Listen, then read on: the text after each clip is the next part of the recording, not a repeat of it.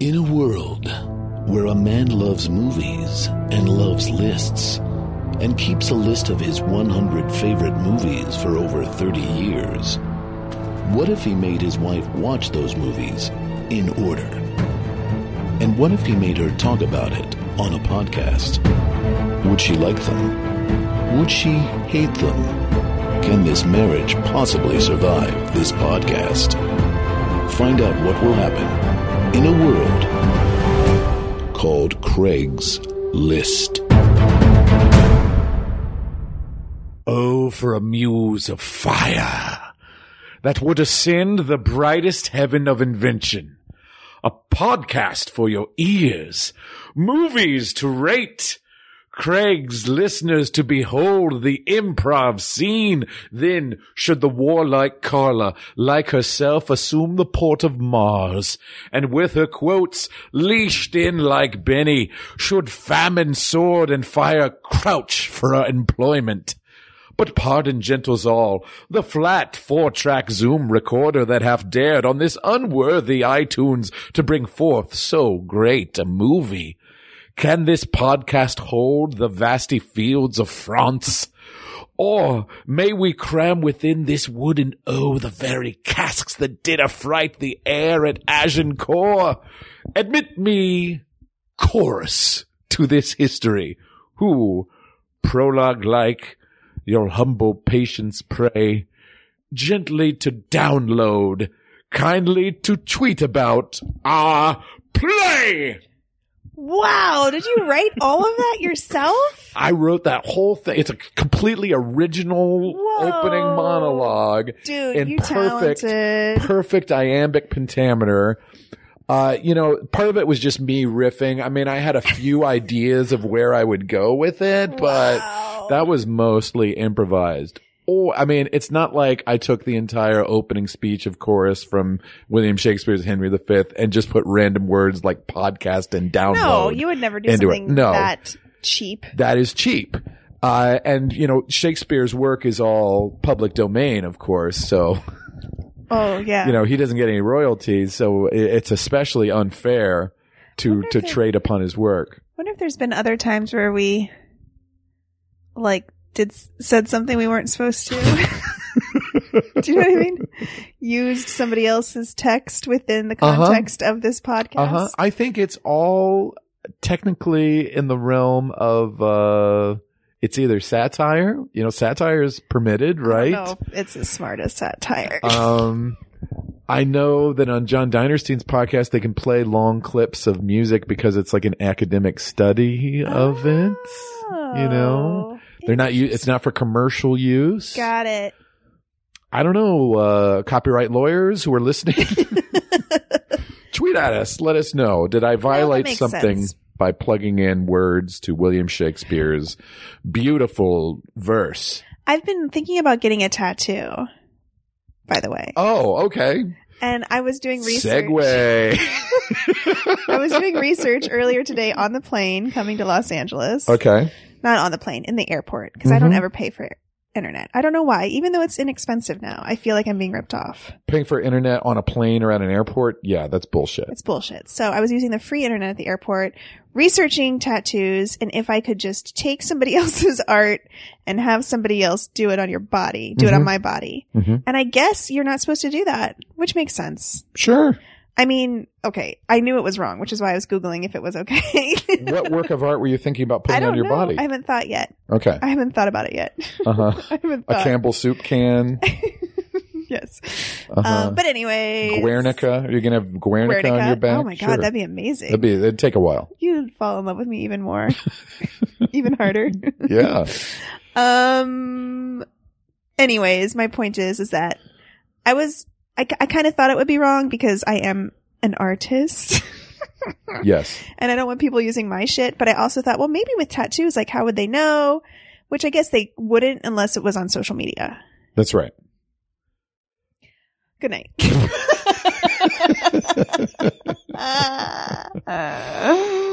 Well, uh Ah, hi what are we guys. doing It's with our uh it- lives? it's it's We're just jumping in into the middle of our relationship here. Hi, Craig's listeners.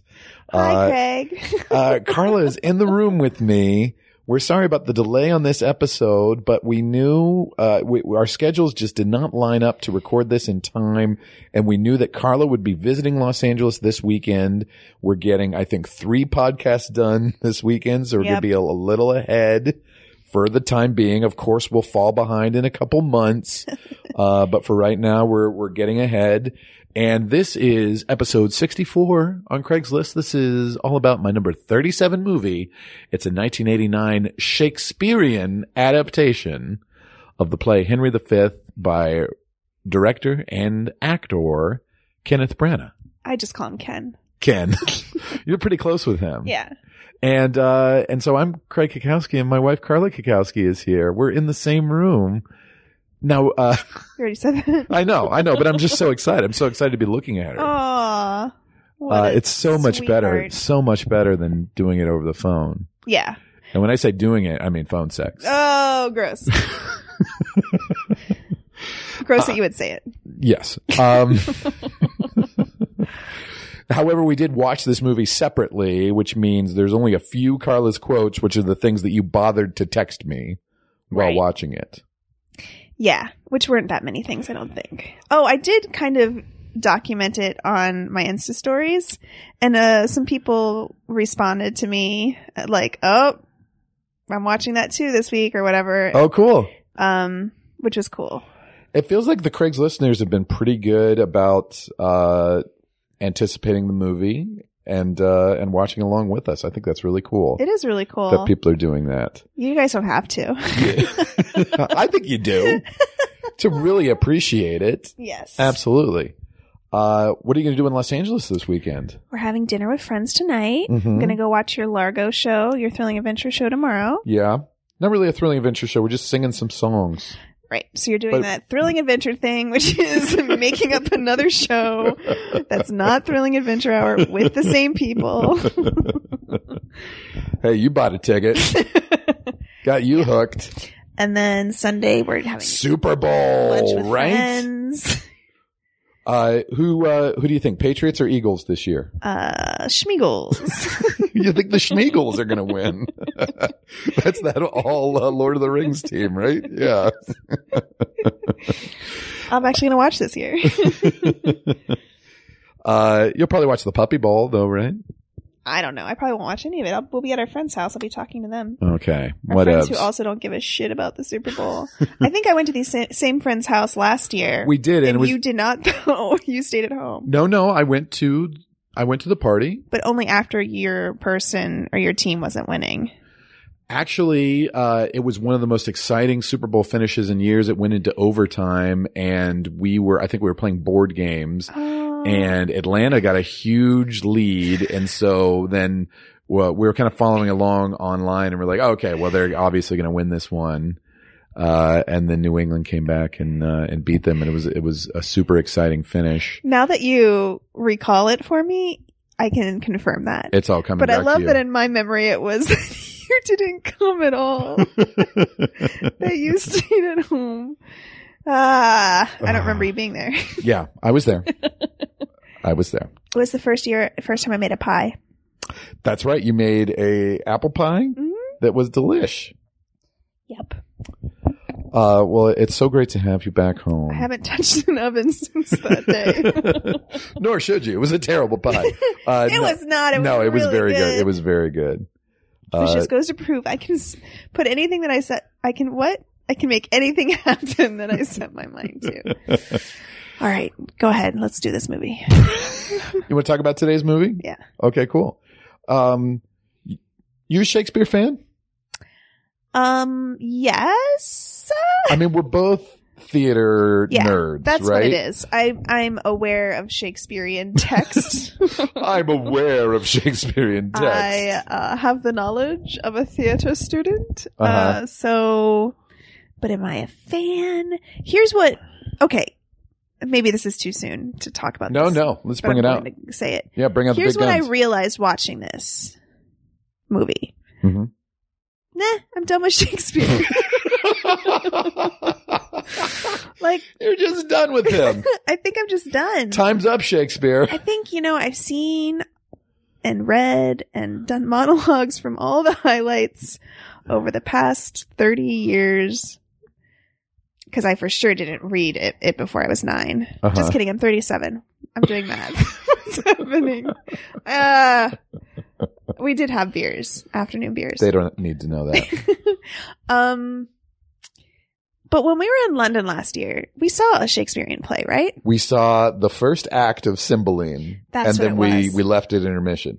Not that Not it was, because we were bored. Remember, we were like, "This is a totally wonderful production of this show." it was a cool production of And- a play that's not done very often and is Yes. not considered one of his best. and it was the cast was Im- like just very impressive, super diverse. Like it was a really, it was the Royal Shakespeare Academy, right? the RSC, well, the the Royal Shakespeare Company. Company. Yeah. Uh, s- we spent a lot of money on the tickets. We did not fall asleep. We really enjoyed it. And then at intermission, we looked at each other. We were like, You want to go? let's get out of here. Let's get out of here. yeah. and we had the same conversation, which was like, maybe I'm just done with, sh- maybe I've just seen all the Shakespeare that I need to see. hmm and I am going to double down on that with this movie. I definitely felt that watching this movie. Like, you know what? I just don't think any, I think I've seen all the good stuff and Ooh. I don't need any more. Okay. Okay. Okay. Okay. Well, this is the only Shakespearean adaptation uh, on my list. Uh, there's a fair amount of uh, movies that originated as Broadway shows or as plays or as musicals uh, on my list. It's always hard to translate something from the stage to the screen. Uh, obviously, as the only Shakespeare movie on my list, I think it's the best adaptation that's ever been done for the big screen uh, of uh, of Bill's work. Yeah. Um, but uh, I d- think that, I don't know if I think that. do you have a favorite Shakespearean film I actually adaptation? think I prefer ha- Kenneth Branagh's Hamlet to this one. I, thought you were going to say Much Ado About Nothing. but I was just going to say, but I think if you were to just ask me and I was just to re- have a knee jerk response, it would be much ado about nothing.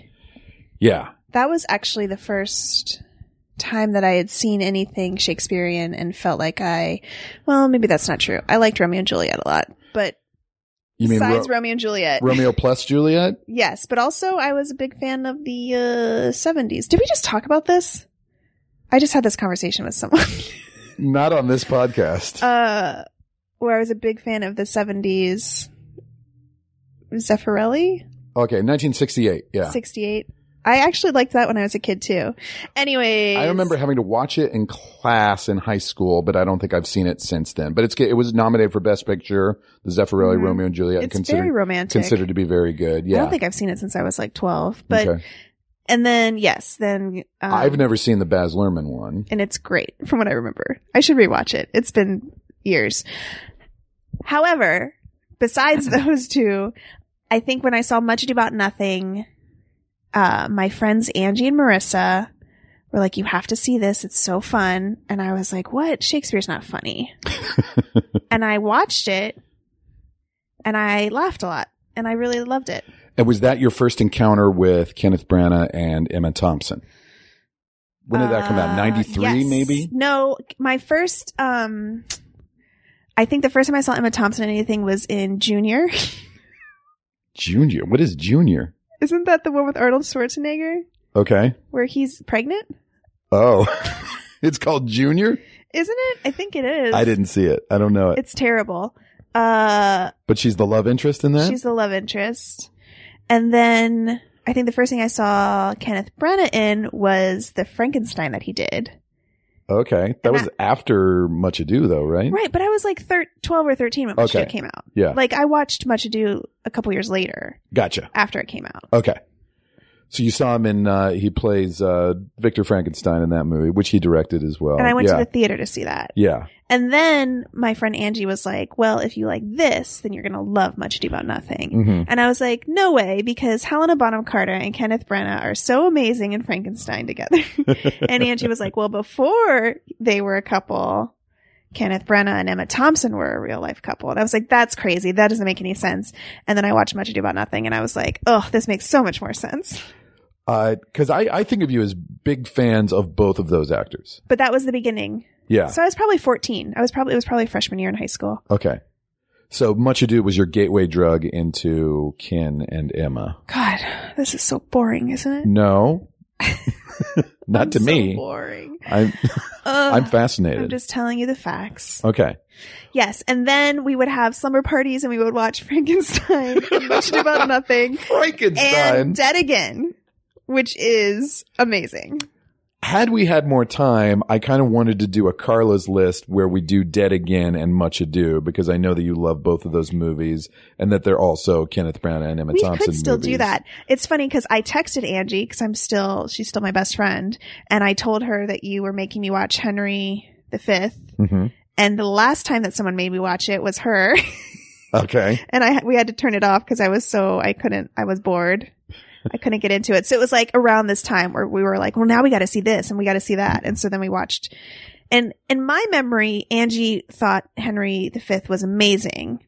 In her memory, she was the one who didn't want to watch it Really? or like she was bored. She thought she thought it was boring. Um, what was my point? Oh yeah, so then she said she texted and she was like, "You should just watch Dead Again instead of Henry V." and I was like, "I know, but I only have one more pass. but I should have saved it for this one because. But I'm glad I saw Henry V. yeah. You don't want to pass on It's not on bad. this one. I'm just saying it would have been funny. It would have been a funny choice Ah. because Dead Again's so great. Well, it's pretty cheesy, but it's really fun. It's super fun. Uh, and Derek Jacobi is, uh, and he uses a lot of the same actors in a lot of his movies too. Derek so- Jacobi, I read this somewhere, is Kenneth Branagh's favorite actor. Well, it, And it- Judy Dench is his favorite actress. okay. Well, he's used them, uh, several times in his movies. Richard Bryars is the actor who's kind of his good luck charm, his Hector Elizondo. Mhm. Richard Bryars, I think, is in every Yep. Kenneth Branagh movie. He plays, um, Bardolph in this one, and Mhm. then he's the Duke, right? In Much Ado, Yeah. or he's the, the father of, uh, Yes. of uh, what's her face, Kate Beckinsale, Mhm. right? Um, yeah, I mean, let's go to 1989. Okay, Debbie Gibson was on the radio. I was wearing a fluorescent green shirt and jelly bracelets. okay. Well, I'm in college. My number one crush was Nick Woods. I don't even know who Nick Woods is. Who is that? It was just a guy that I liked in high in oh, school. I, th- I thought that was a celebrity. Fourth grade, Okay, and he rode a skateboard. okay. My number one crush was William Shakespeare. Ugh. I was a theater major at the College of William and Mary, the uh, the second oldest school in the United States after Harvard. Harvard was uh, opened its doors first. William and Mary was chartered first, and uh, I was I was a theater Does that give major. it status? I was a uh, a sophomore theater major, and I took every Shakespeare class you could. I took in the English department. Uh, I took Shakespeare classes to study the text, and then in uh, the theater department, I took. Uh, like Alexander method, uh, you know, breathing technique classes. I took, uh, a class where we had to work on different Shakespearean, uh, soliloquies and monologues over the course of that. And in college, I did uh, Coriolanus, Hmm. uh, Romeo and Juliet, and uh, Comedy of Errors. I was in three Were Shakespearean you the plays. friar in Romeo and Juliet? I was not. I was Montague, which is a pretty thankless part. The Capulets have big parts in Romeo and Juliet. The Ah. Montagues are kind of an afterthought. You don't really get to I know wonder if that's Paul Sorvino and the Baz Luhrmann one. there's no way to find out. Um, what was the third one you said? Uh, Comedy of Errors? Oh, that's a fun one. Comedy of Errors, we did, uh, rather than do it in Roman dress, we did an all clown version of it. So I was Mhm. the father of the twins, whatever his name is, and I was made up like Emmett Kelly, like classic sad face clown with like a bowler hat and suspenders and I don't everything. like that choice. Well, It'd be you know, very you've hard got to connect to that You've got to update the work of the bard sometimes, by Carla. making You've- people clowns. I don't. I don't think that that follows what you this was just said. part, this was part of the Virginia Shakespeare Festival. We had a hotshot director coming in from Texas. oh, Uh, yeah, and who was a very experienced Shakespearean director, and he thought that was the best way of bringing the the work of uh, comedy of errors to the stage. who did you play in Coriolanus? Coriolanus, I was Cominius, who was one of the generals. I was going to pretend like I knew who that could be. He's the one who kills his daughter, right? Coriolanus, are you thinking of Titus Andronicus? I'm thinking of Titus Andronicus. Did you see that movie, the Julie Taymor No. movie? Okay. but I did a monologue from that. There is uh, a Coriolanus movie that Ray Fiennes did that he. Oh, that you liked a lot, right? I, I did like it, where he translates it to the present day. I remember you liking that. Yeah. So I, I, I think when you adapt Shakespeare for the big screen, there's a mix of ones that have uh, taken it into the present day, and there's a mix of ones that are doing it more in the traditional uh, style. There's a lot of boring Shakespeare movies out there, and there's a lot that are really exciting and fun. Like it, it it's hard to make it cinematic, but segue. I'm getting a tattoo. No, segue.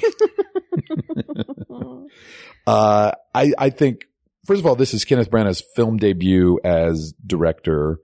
And I, I think he had had maybe a couple of small parts as an actor before this, but he was pretty much an unknown in America. And this is Yeah. a, this is a big splash, yeah. uh, for his first movie. And he was nominated for Oscars, uh, for acting and directing. Um, he actually, had he won that year, he lost to Daniel Day Lewis for My Left Foot. He would have been the youngest man ever to have won Best Actor at that point. wow. How old was he? I believe he was 29 or 30. Wow. The record holder at that point was Richard Dreyfuss for The Goodbye Girl. I love that movie. Uh, since then, the record has been broken by Adrian Brody for The Pianist. I love that movie. Um, so that, and that's still the youngest actor who's ever won. Nobody younger than, I think Wow. Adrian Brody was maybe 27. If Timothy Chalamet wins this year, he would be the youngest winner. Timothy Chalamet was in what? Call me by your name. Oh, I haven't seen that yet. You got to get around to it, Carla, because we're going to be doing our year end Oscar I special know. I've pretty had soon. such a hard time this year. I've been so busy, and I don't want to just sit through movies I don't want to see. I will watch Call Me by Your Name though. All right. I gave you the disc. I know. Uh, but I was dragged to this movie not knowing anything other than it's a Shakespearean adaptation, and I didn't know Henry V. It's a history play. You know, the the Shakespeare uh, plays are traditionally uh, segmented into the the comedies. Uh, you know, your All's Well That Ends Well, your Much Ado About Nothing, your Twelfth Night, the tragedies, the big ones being Lear, Othello, Hamlet, Macbeth. Um, then there's also, I think, the the romances, right? Which is like the Tempest and the Winter's Tale. There's only a couple that are in that category, and then the histories, which is all of the King plays. Uh, King Henry VI, Part One, Hen- King Henry VI, Part Two, King Henry VI, Part Three, Richard II, Richard III, Henry IV, Part One, Henry IV, Part Two, King John, King Henry V. You know, Oh my god, I'm so bored right now. and I think, uh, along with Henry IV, Part One, and Richard II, uh, Richard III, I guess, uh, this is considered to be one of the better ones that he wrote. But a lot of them are kind of uh, dry, you know, by Shakespearean standards, because he's he's pulling from the actual historical records of uh, the kings of England. Um, I think I can still do the opening to Much Ado About Nothing. Do you want to hear it? Uh, sure. Segue. Sigh no more, ladies. Sigh no more. Men were deceivers ever. One foot in sea and one on shore. To one thing constant never. Then sigh not so, but let them go and be you blithe and bonny. Forgetting all your sounds of woe into hey, nonny, nonny. That last line's wrong, but the rest of it was really good. It did rhyme with Bonnie, Bonnie and Hey Nani Nani. Uh, it's not forgetting, it's converting all your sounds of woe into hey, nonny, nonny! That's and awesome. she yells, Emma Thompson. That's the opening lines. Yeah, that's how it starts. Okay. Uh, that was pretty great. Thank you. Did you have to memorize that for a class? Nope. You just memorized it because you like it. Mm. Yeah, I think I Yeah. still know all of the um, Beatrice and Benedict scenes too. Wow. Like if we watched a movie, I could do all of the. Well, I think that's the fun of Much Ado is that it really, you know, makes it feel contemporary and fun and like you actually get the jokes that are Mhm. in there. Uh, I love Denzel Washington's line reading on, uh, you put him down, lady. You put him down. Yeah. yeah. No, it's good.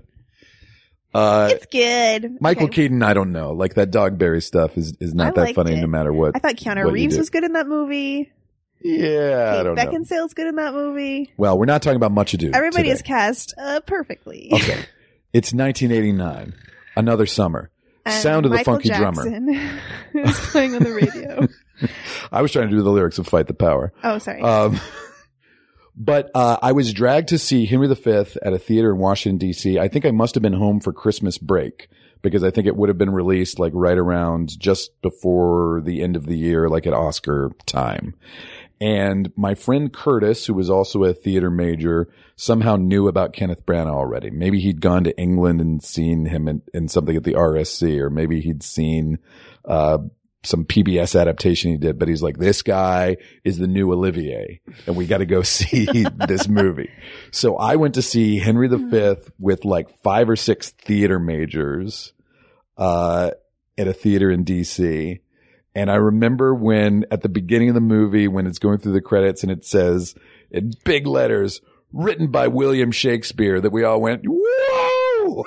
we were like, Why? because we were nerds. oh, that's so cute. we were nerds and theater majors. And, uh, That's cute. other than this was a Shakespeare play, I really didn't know anything about the arc uh, of it, and I was just blown away. It was to this day one of the most like visceral theater experiences I've ever had. really? Seeing this oh, I movie, love that. That's really sweet. and I think the thing that uh, this is the history of uh, of Henry V, who followed his father Henry IV. So, and this is part of a tetralogy. hmm Do you know what a tetralogy is, Carla? Um, it has something to do with um a video game where you match shapes so that they fit together. You're looking for one of those straight fourries to come straight down and knock all your levels. Uh, no, a tetralogy, Carla, is like a trilogy except four.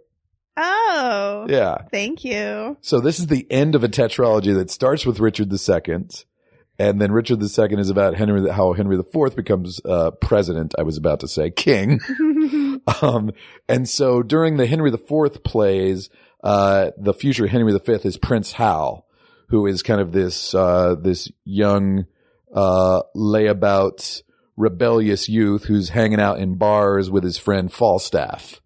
Uh, and so Henry V is kind of how this, uh, rebellious youth becomes, uh, a real leader and a real king. And he leads the English forces, uh, to battle against the, superior number of French forces at the Battle of Agincourt. Uh, of course, I didn't know any of that when I saw the movie, Hmm. but I loved the tonal shifts of it. Uh, to me, it's got like battle scenes that are worthy of Game of Thrones or Lord of the Rings. And then it ends on like a 15 minute romantic comedy, Yeah, uh, it with, does. with him and Emma Thompson, which is Mhm. them being just as charming and fun as they are in Much Ado. And I had no idea that any of that stuff was in the play. And it was such a pleasant surprise to see this, this heavy, intense movie that ends on this light comic scene. And talking about charisma, uh, I mean, I, I still think to this day that Kenneth Brown is one of my favorite actors. Mhm. Um, but just to see this young guy who just destroying these Shakespearean speeches and making it feel so real and contemporary and intense. Uh, I was blown away. And every time I come back to this movie, I, I like it a little more. Yeah, I uh we were just ta- who were we talking to about Kenneth Branagh with with in the last couple weeks? I feel like I hijacked a conversation where a guy was like, "He's over the top and theatrical," and the woman was trying to defend why Kenneth Branagh is great, and Uh-huh. I was like, "He is great." The thing that I love about Kenneth Branagh is that he is I mean, all the things we've already said, but you know what you're getting. with Kenneth Branagh. Sure. Like, He's, uh, a, he's the theater actor. right. So when people are complaining about Murder on the Orient Express, it's not a whatever. It's it's a fun movie. It's not a great movie. Is that did I say the right title? Yeah, Murder on Okay. the Orient Express. We saw it when we were in Portland yeah. a couple months some, ago. This Yeah. guy was complaining about how over the top Kenneth Branagh is in it, and I'm like, "Oh, you don't walk into a movie with Kenneth Branagh and expect anything less. like you have to know what you're getting. He's already. I mean, he's done enough things that that people like. We should understand that this is what he brings to a thing. Is very committed, very theatrical, um, big, broad, fun. yeah. Also, it's Agatha Christie. I mean, Right. it's like, it's cheesy. He's Hercule Poirot. Right. Uh, I think we thought the same thing about Johnny Depp in Orient Express of like Johnny Depp is kind of, I mean, he's not a, a stage actor, but he's kind of theatrical for a movie actor. And then he Yeah. makes big choices and, uh, but he's very charismatic and in the right role, you know, you can really believe him, you know, Yeah, and it's I guess possible to make big choices and still feel like you are real up there. Right. And I guess it was. I- I mean, I don't. I'm, I don't mean to sound like I'm defending that movie because I. It's not a great movie, and you. and Everybody has every right to like not like that movie. Sure.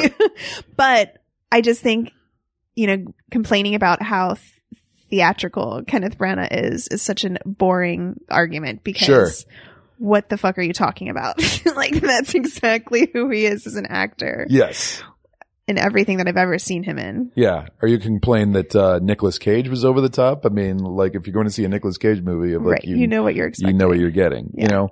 And that's one thing I like about acting that there's a wide range Mhm. of people whose work I admire, you know, that are on different parts of the scale, you know. Uh, Meryl Streep is a little more mannered, Mhm. you know, and theatrical than other actresses, but, uh, but she's fantastic. Well, yeah, she's the best actress that's ever walked this earth. Oh, if only I put one of her movies on my list. if only I could find space in my top 100, but uh, yeah, I just couldn't. Ugh. Um, I just bought a bunch of Meryl Streep stickers in food. What? There's somebody on Etsy who takes pictures of Meryl Streep's and put her in like sushi or hot sauce What? and makes. Give me an stickers. example. I don't know. I don't understand what you're I talking thought I about. just did. like, there's a picture of Meryl in like a a green blouse or something from the 90s. okay. And this woman, this artist from Etsy, took that and photoshopped it into a piece of avocado toast.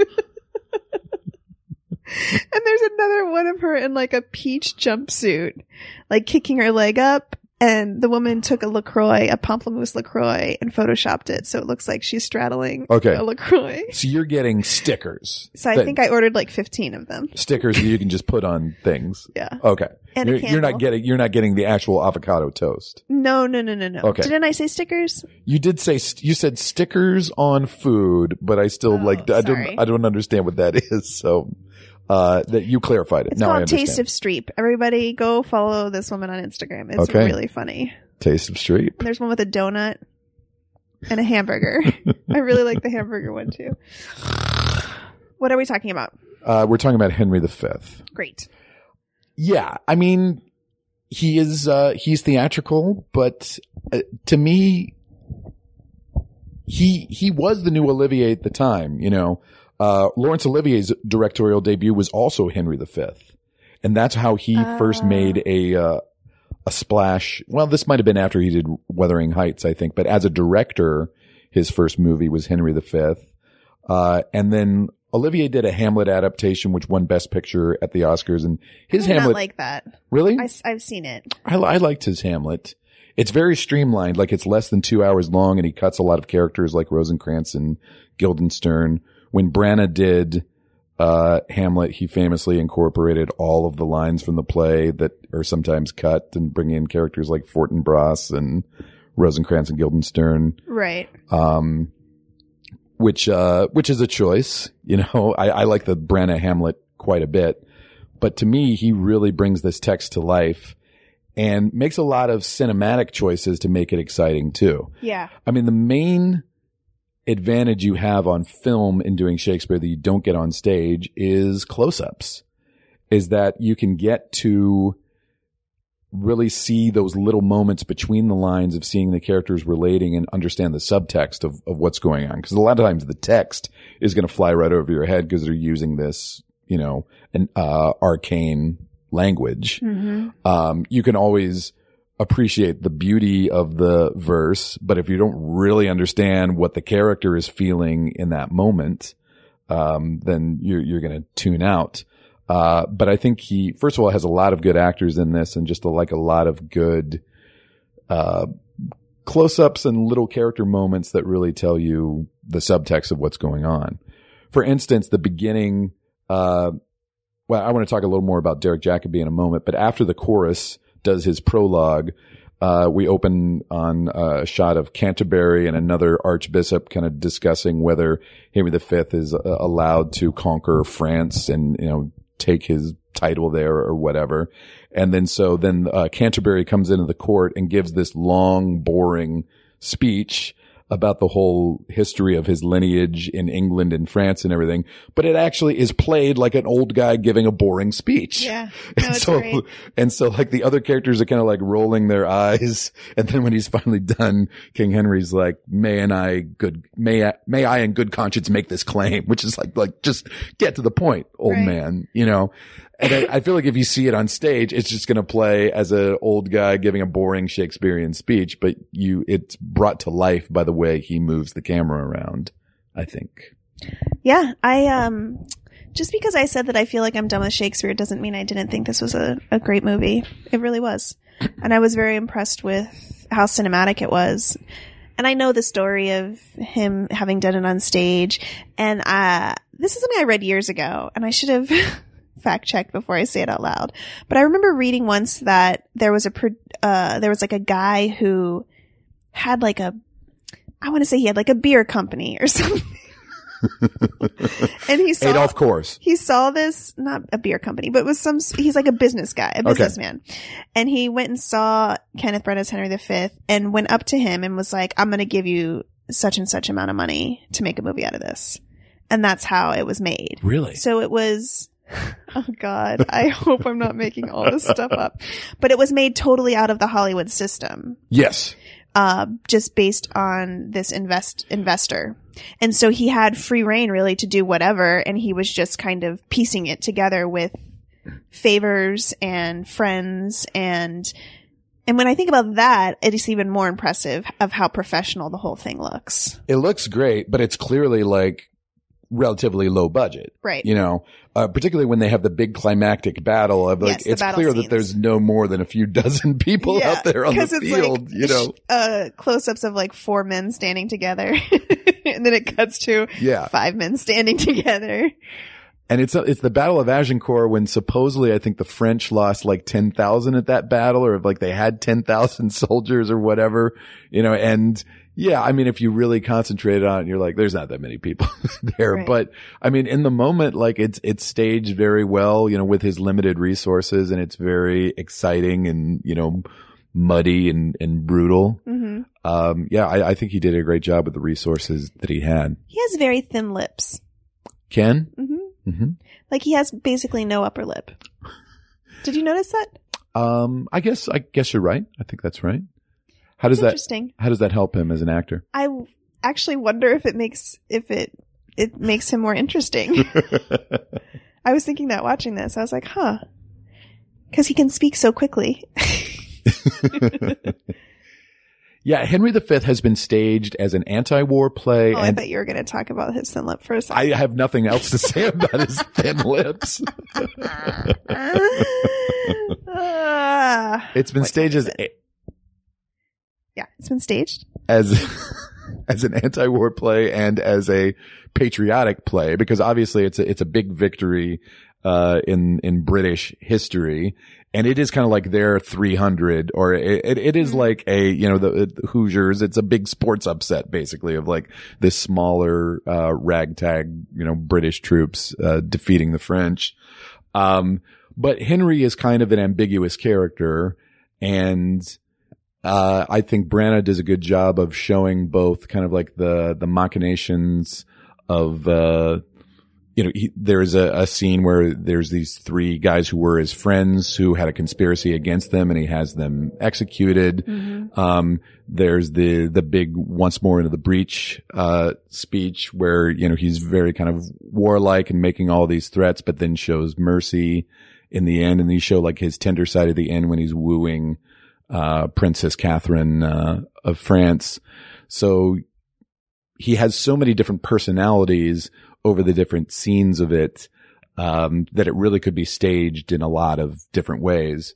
And definitely the Olivier version in the 40s was much more kind of uh, ballyhoo, uh, British patriotism. Right. Um, and this one, I think he does kind of emerge as a hero, but then it's also kind of like the, the battle scenes are definitely grittier and grimier and, and ugly. Let's talk about Emma Thompson's French. Sure.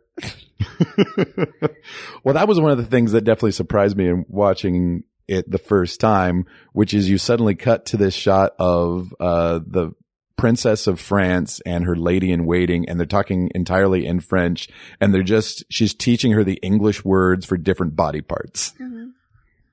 The finger. Right. The nails, The the, nails. delbo. yeah. And that's exactly as Shakespeare wrote it. Shakespeare wrote that scene in French with like those English words. And so it is verbatim, uh, as it was written. It's, it's kind of weird. Uh, her French is pretty good, right? How come? Sh- yes, very good. How come they speak French but nobody else speaks French? Well, yeah. Then Paul Schofield, our friend from Quiz Show, oh yeah. uh, he was Mark Van Doren, uh, in Quiz Show plays the King of France in this. And then when, when you see the court of France, they're just English yeah. and they're talking in English. It's but they're acting French. but they're acted for, well, you can tell they're French because they all have really bad haircuts. Yikes. Yeah. His son is the Dauphin or the Dolphin. Mhm. Uh, in Shakespeare, it's written Dolphin. I looked at the play. Whoa. Uh, they write it as Dolphin throughout, which I guess is the, the equivalent of the Dauphin. Uh, but then, uh, in the Branham movie, there's good, uh, mileage, comic mileage out of the English saying Dolphin and him insisting Dauphin. Mm-hmm. And he's like the, uh, he's like the Prince Hal equivalent where he's like this hot-headed asshole douchebag Mhm. with, with a bad mullet. Uh, I, I, I like all that stuff between the uh, the French and the English and it, of Paul contrasting Schofield's them. supposed to be a good guy though, right? yeah, I th- I think so. And then you know the the kingdoms get aligned at the end. You know when Henry and Catherine marry. Yeah, I think. th- The way that Paul Schofield is playing it is that basically King Charles like sees the writing on the wall and knows that he's going to lose this uh this battle, uh and Paul Schofield is great at just kind of like playing an old sad guy. Yeah, he is. um, Derek Jacobi as Chorus. Mhm. So Chorus is basically uh, Narrator. the narrator of the play. Uh, and then Branagh's decision was to have Derek Jacobi entirely in contemporary dress, just Mhm. whatever he's wearing, uh, just popping up in this, uh, I, I guess it's like 15th century England. And, uh, first of all, Derek Jacobi is enormously entertaining as chorus, but then also it's kind of funny too. Yeah. And I think some of it is played for laughs. There's literally a moment where he flips his scarf over his shoulder as he's Mhm. walking away. Just classic. There's another thing after Bardolph is hanged where he kind of shows up at the foot of like the hanged body and then kind of like rolls his eyes Yeah. at him. Like, and then there's another scene at the, uh, the once more into to the breach where chorus is literally like yelling his lines at the battlefield, like in the trenches. And it's both like good acting and really funny to me Yeah, yeah.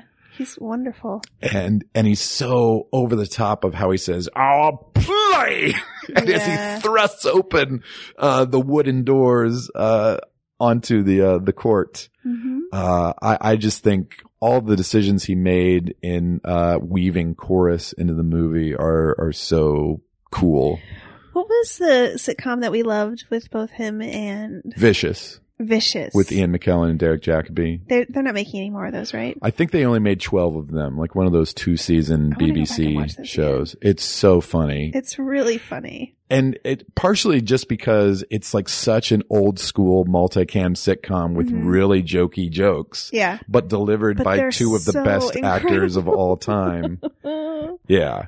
and Derek Jacobi in particular, because his character is because Ian McKellen is so mean to him, Mhm. and then his character is so Sweet, lovable yeah. and sweet in it. Yeah, it's just a uh, it's a great relationship. Um, and then of course he used Derek Jacobi again as well. I I, I don't want to say who he is in Dead Again if you haven't seen the movie, because that's part of the fun. Just a guy. He's just a guy. He's a guy. And then did he play Claudius in uh, the Branna Hamlet? I think. Gosh, I can't remember. He's in it for sure, sure, And then of course for sure, sure. our friend uh uh actor in six Craigslist movies, Mr. Ian Holm, is in this as Oh, well. right. Who was he in this? He was Fluellen, who is the Welsh captain in the Oh. army. So crazy. Uh, I believe we still have one more Ian Holm appearance still to come. I did count, and Robert De Niro is in as many Craigslist movies as Ian Holm is. I think they're in six each, so I think Okay. they they share Couldn't find one spot for Meryl Streep. Though. they share the record. Um, I said Meryl Streep, just so you know. what'd you say, I said Meryl's. I said Ma- Male. Meryl Streep? yeah. Meryl Streep. Uh, You might need a nap, Carla. I'm tired. Okay, well. Let's go through the movie chronologically a little bit, or at least the first 15 minutes, which is all the quotes that I have with a segment that we like to call Carla's Quotes. She's sowing her oats and Craig's taking notes. She's feeling her oats and Craig's taking notes. Whatever they are, it's Carla's quotes. Now, I knew that Carla was going to watch the movie on her own at some point, and you know the deal is when we watch it separately, she just starts, you know, should text me uh, her thoughts as it's happening, which I can use as quotes later. But I, I didn't know that you were sitting down to watch the movie, and so I got a text from you. Does Orion Pictures still exist? and and I wrote back, you want an answer, or is that a Carla's quote? and she said, uh, and then I got, is Christian Bale British? Both. so you were already texting ahead and uh, and answering my question. Yeah, uh, Orion apparently folded in the mid '90s because they were like one of the uh, prestige um, production companies, right? Uh, I think they won the Oscar four times in eight years for Best Picture. Wow. Amadeus, Platoon, and uh, Silence of the Lambs were all Orion Pictures. They did a lot of Woody Allen movies at the time, but then they folded in the mid '90s. But uh, MGM recently revived the Orion label, Hmm. so this was an Orion film. And yeah, Christian Bale is British. Did you not know that? I think I forgot. Uh, that to me is another fun of, of watching this movie is just seeing, you know, those actors that we mentioned, uh, but seeing Judy Dench, Mm, Uh, she's great. who's always great, but, uh, but we're so used to her being royalty or kind of like old stuck High up, status, high status yeah. women. And she's more of like a cockney. She's mistress quick, quickly who runs the, the tavern, you I, mean, know, I guess she's still technically high status in this. Eh, but- she is, she's higher she's status, but sassy. she's lower class. Yeah, Yeah. totally. to play her Yeah, I lower hadn't class thought about character. that. That's a really good point.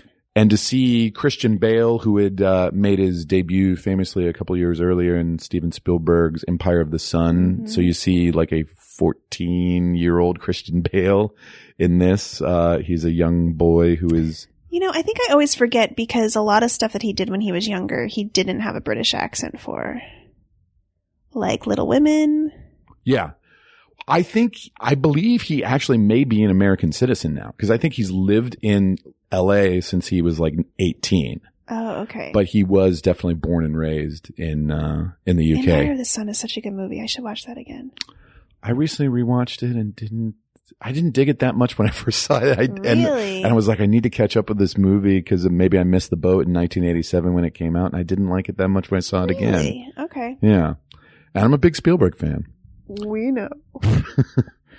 Uh, here's some just rapid fire Carla's quotes on the first uh, 15 minutes or so of the movie. Good prologue, Derek Jacobi. Ken has a baby face. You didn't say anything about his lips. I don't know what he's saying, but I like the way he's saying it. What?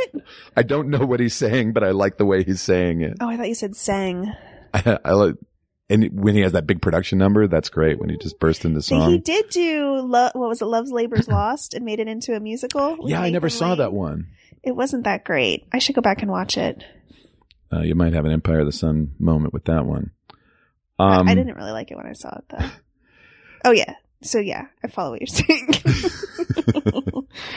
Uh, when the French messenger comes in, that is one uh, one thing that Branagh did is use the same messenger. It's written as different characters in the actual play, but he used the same guy who who was Mountjoy, who is like the French herald all throughout the thing.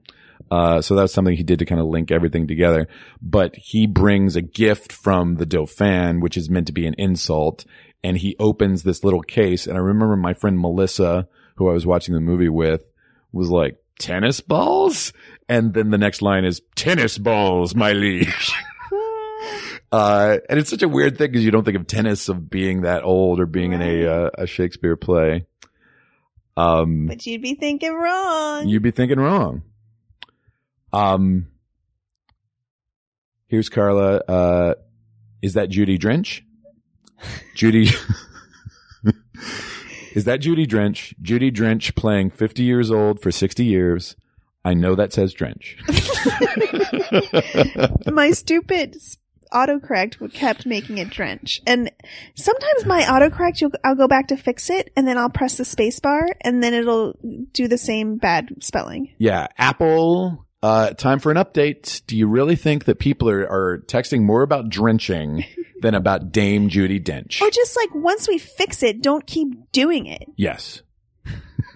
But then I get to a point where I'm like, look, I know that this says drench instead of dench. so I'm just going to let it go because I can't deal with this autocorrect. I would have loved it if it, it was, is that Judy Drench? Judy Drench playing 50 years old for 60 years. I know that says Dench. Then you wrote, is this one of those movies where the French people sound British?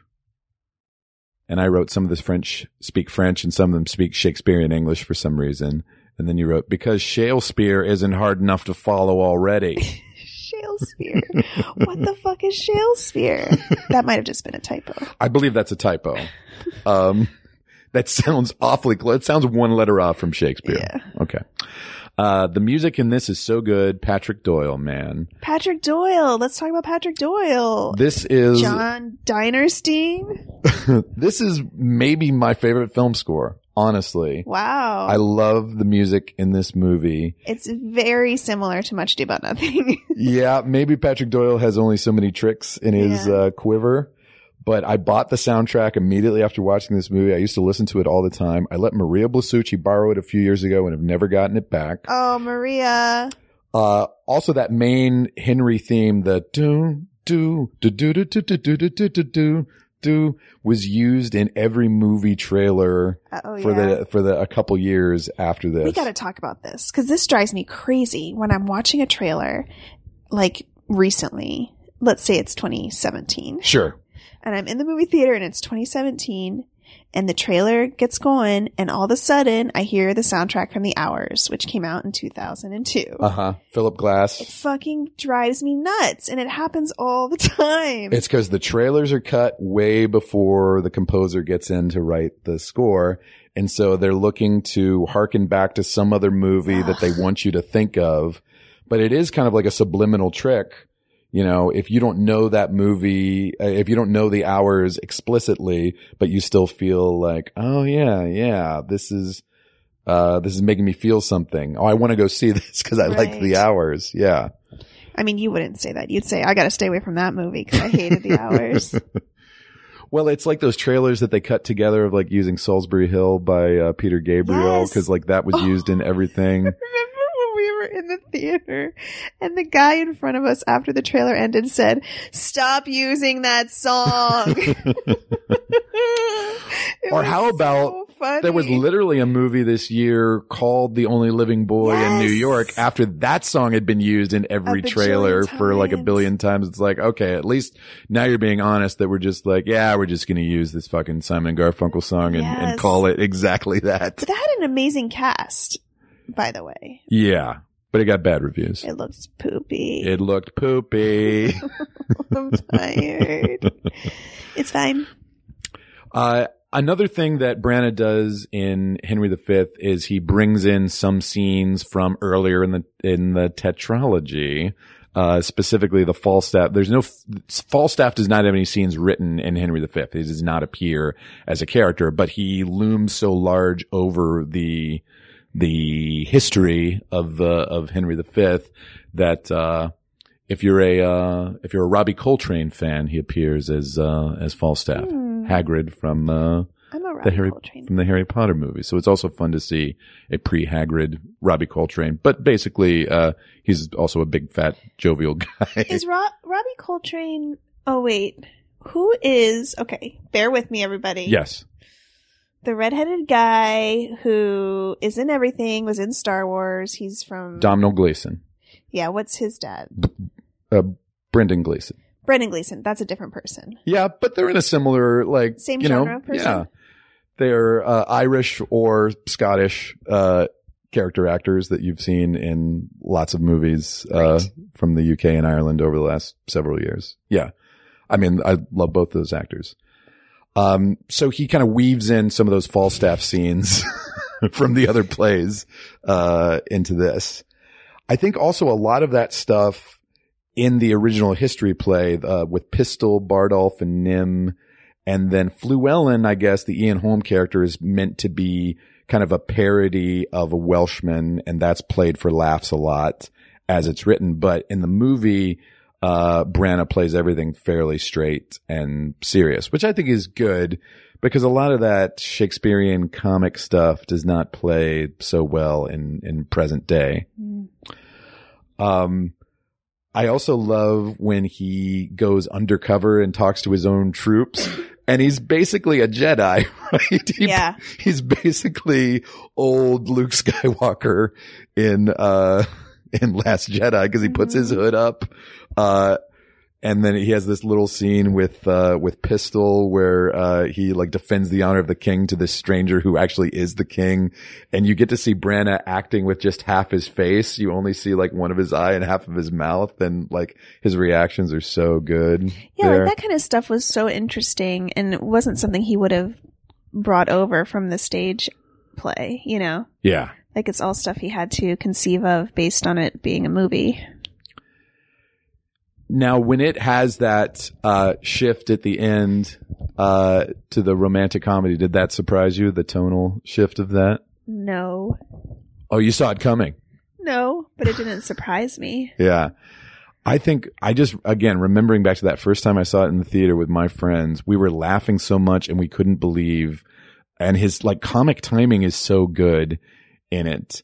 Uh, when he tries to, uh, talk to her in French and his French is really bad and he's kind of stumbling over himself.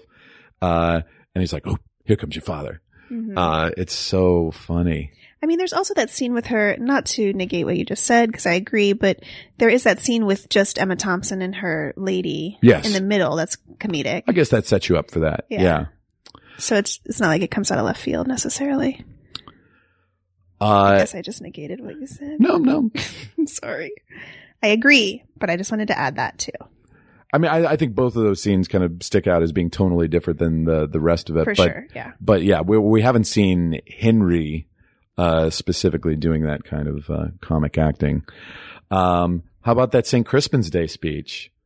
We few, we happy few, we band of brothers. Uh, that's basically the, the big game day speech he gives to his soldiers. That's one of the most famous speeches yeah, in it's the Shakespeare. Bill and- Pullman speech from whatever, Independence Day. I think they might have ripped off Independence Day for this. yeah. It's so good. And then there's a and then there's a song in it too. Like any good Shakespeare play. oh yeah. Um, oh, by the way, the soldier who starts singing the song, which is Non Nobis Domine, is Patrick Doyle, the uh, composer. Oh, he sings in another I think he sings in Much Ado as well. because he started out as an actor before he was a composer. He was a friend of Brana's. Had they had acted together in plays at the RSC, and then this was kind of his transition into being a uh, a film composer. And uh, Brana's used him, I think, every time since then. But then he also did what Sense and Sensibility, and Mm-hmm. um, he's worked for other directors since then. Can I tell you a truth? Tell me a truth. I think I fast forwarded this part because I don't remember it. fast fo- will But you I fast pretended forwarded. like I knew what you were talking oh, about. Carla, what did you miss then? I think just this part. This is the only thing we've talked about so far that I don't remember. Okay, so you remember uh, Henry giving the big speech to the soldiers, Mhm. and then there they shoot some arrows, right? In the air, there's like tons of arrows in the air, and then all the French die. Mm, okay, and then they come across Christian Bale's body. yes. Yeah, so of like all the Mm-hmm. well, I saw him carrying it. I He's- didn't see them find the body. Okay. Well, he's angry that they killed the boys, you know, Right. the boys that are just there to like load the guns or right. I whatever. got that. Yeah. Um, and then so there's this big scene, um, at the end of the battle. The English, for some reason, have only lost 25 soldiers where all the French have died got it. uh, somehow. And then he says, let's sing non nobis and domine and, uh, and clear our dead. And so he's kind of, it's oh yeah, that's when I fast forwarded. I it's think. this long, unbroken shot of him carrying Christian Bale's body on his back. Uh, and there's this song, Non nobis domine. Oh no, I saw this domine." because I remember him carrying Christian Bale. Okay. What did you skip then? I don't know. I mean, I got it. I know what's Yeah, yeah, you got it. happening. I got it. There's also this really nice scene after the battle with him and, him and Ian Holm, um, where Ian Holm's kind of talking about the bravery of the Welsh soldiers, and Henry is like, "I am Welsh too," and Branagh's kind of crying Oh, yeah. as he's going through that. It's Because really he really is. He really real is life. Welsh. Yeah. That's very nice as well. I think. Yes, he is. Or no, is he? I think he is. I don't Or is know. he Irish? No, he's I, Irish. I think of, uh, he's of Irish descent, Yeah, I you're right. believe. That's what it was. I'm Welsh. I confused that. Snowden is a very common Yeah, Oh, Welsh last I'm name. Welsh. yeah. There's a Mount Snowden, right? In the middle of Wales. Um, well, Snowden is my maiden name. So That's my tru- right. My true name.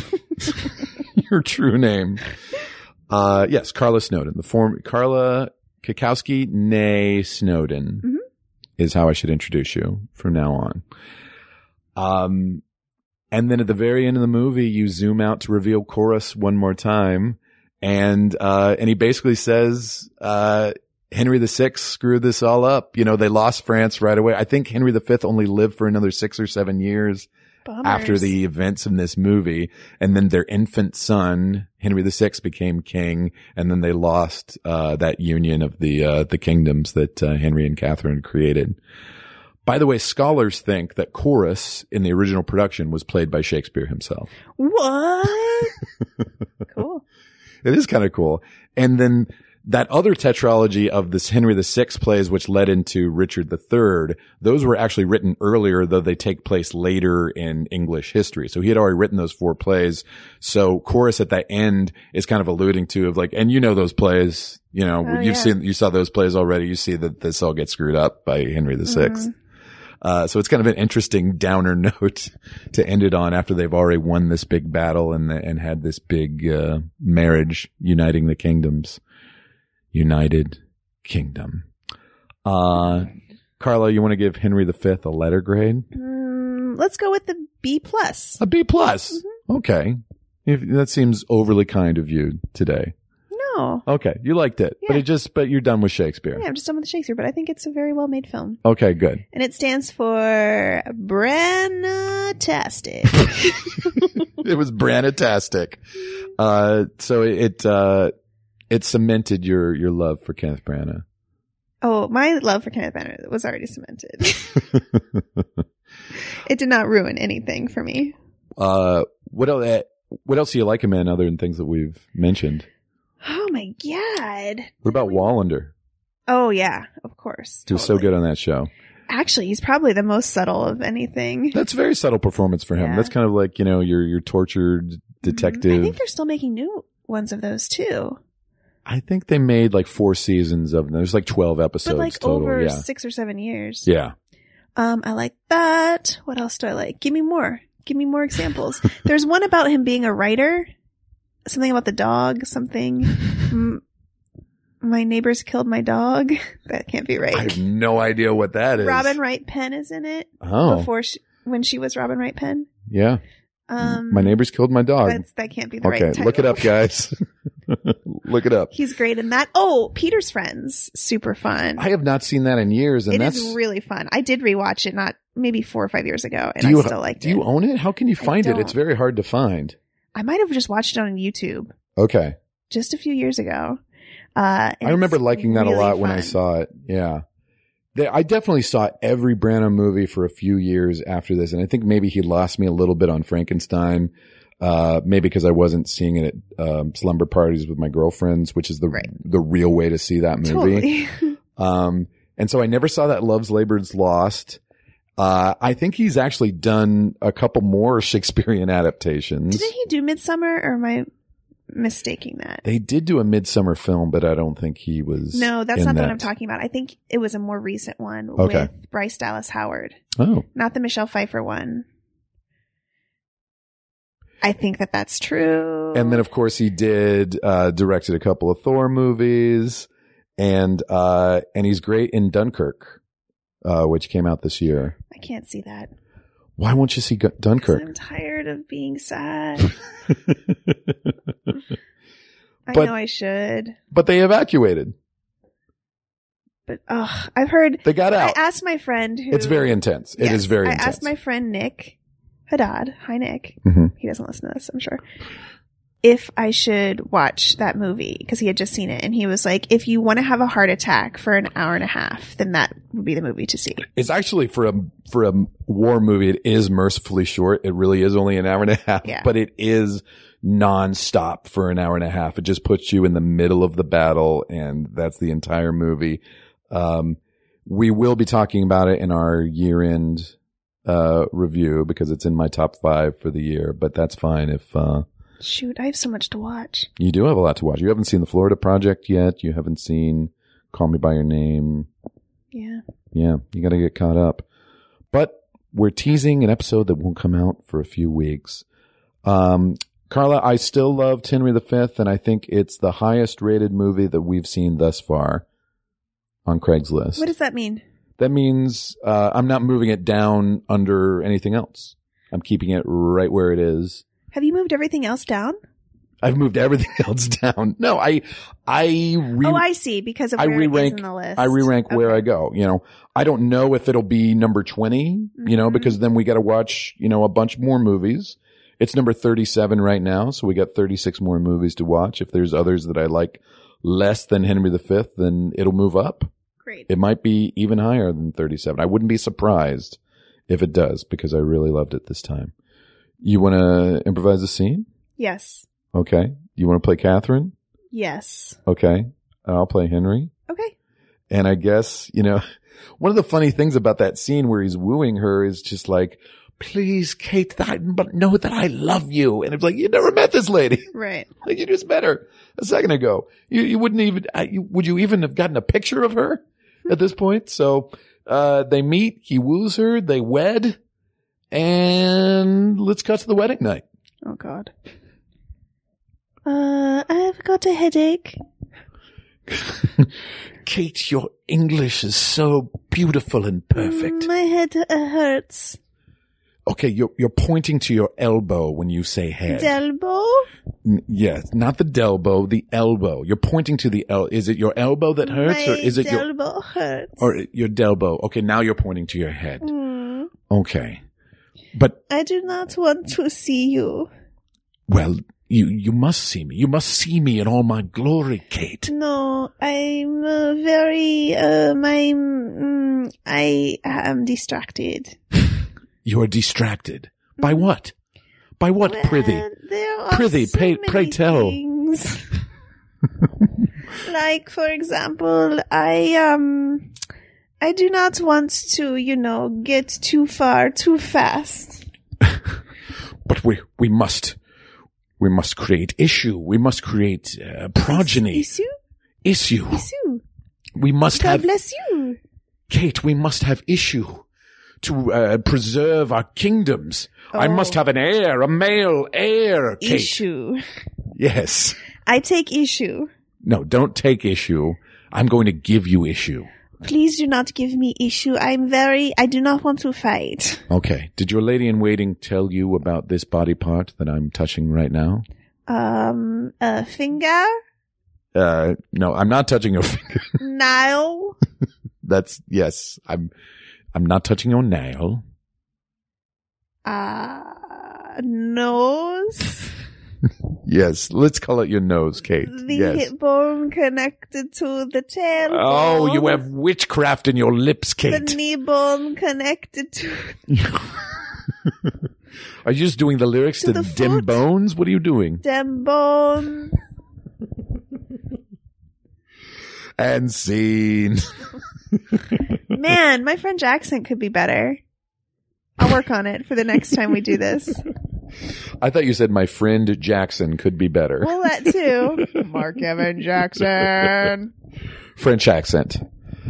Um, well, Carla, thank you for watching a, a stage adaptation. No, thank you. I think Mm, that's next so week bad. I would like to, st- because we are theater people and we we love the stage. I want to stay on the stage for next week, and I think we're going Mm. to bring in one of our more theatrical, maybe the nerdiest uh, drama person that we know, Mr. Mark Gagliardi, Oh, is going to come in next week and talk to us. He's pretty nerdy. He's very nerdy. He musical theater nerdy. He's a musical theater nerd to watch a musical theater movie. This is a 1961 film uh, that won Best Picture. It won, I believe, 11 Oscars, including Best Director for Robert Wise and Jerome Robbins. This is an adaptation of a classic Broadway musical uh, written by Leonard Bernstein and Stephen Sondheim, and it's called Company it's called West Side Story. tonight, tonight. The, it's the Jets versus the Sharks. Carla, are you Team Jets or Team Sharks? I'm team shits. okay. Uh, well, Craig's listeners, I'm please. team jerks. okay. Let's go, Team Sharks. jerks. okay. Uh, we, uh, we will see you next week for a Thanks for little, putting up with me today, you guys. for a little West Side Story with Craig and Carla and Gags. Gags are bits. The list is an absolute good. The list is life.